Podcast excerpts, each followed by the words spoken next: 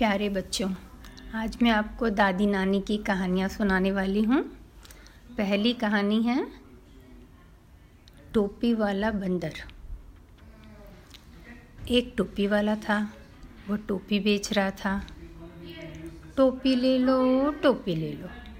काली टोपी, नीली टोपी, सफ़ेद टोपी, पीली टोपी, लाल टोपी, ऑरेंज टोपी, हरी टोपी, नीली टोपी। और लोग आके उसे टोपी खरीद रहे थे। बेचते बेचते बेचते वो थक गया। तो उसने एक पेड़ के नीचे तो वह एक पेड़ के नीचे बैठ गया और पास में उसने टोपी रख ली और वहाँ बैठे बैठे उसको नींद आ गई।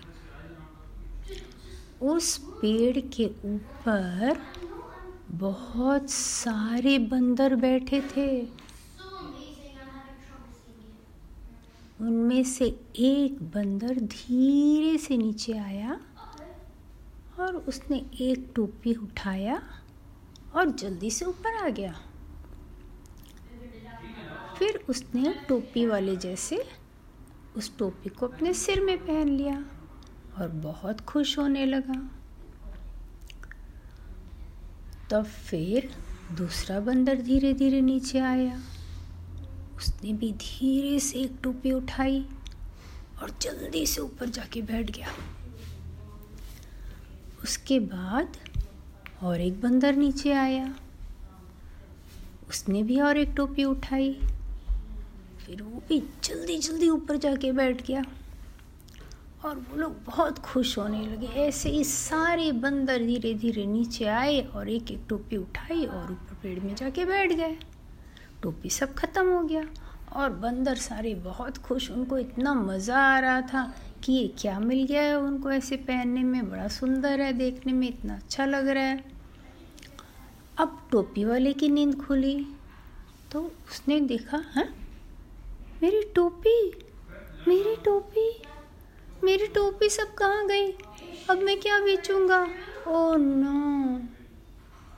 उसने ऊपर आकाश की ओर देखा हाँ सारे बंदर उसकी टोपी पहन के बैठे हैं। वो बिल्कुल गुस्सा हो गया।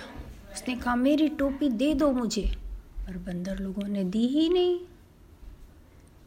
फिर बंदर लोग फिर टोपी वाला जो है,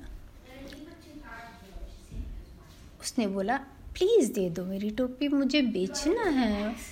तो भी बंदर लोगों ने नहीं दी। तो उसने कहा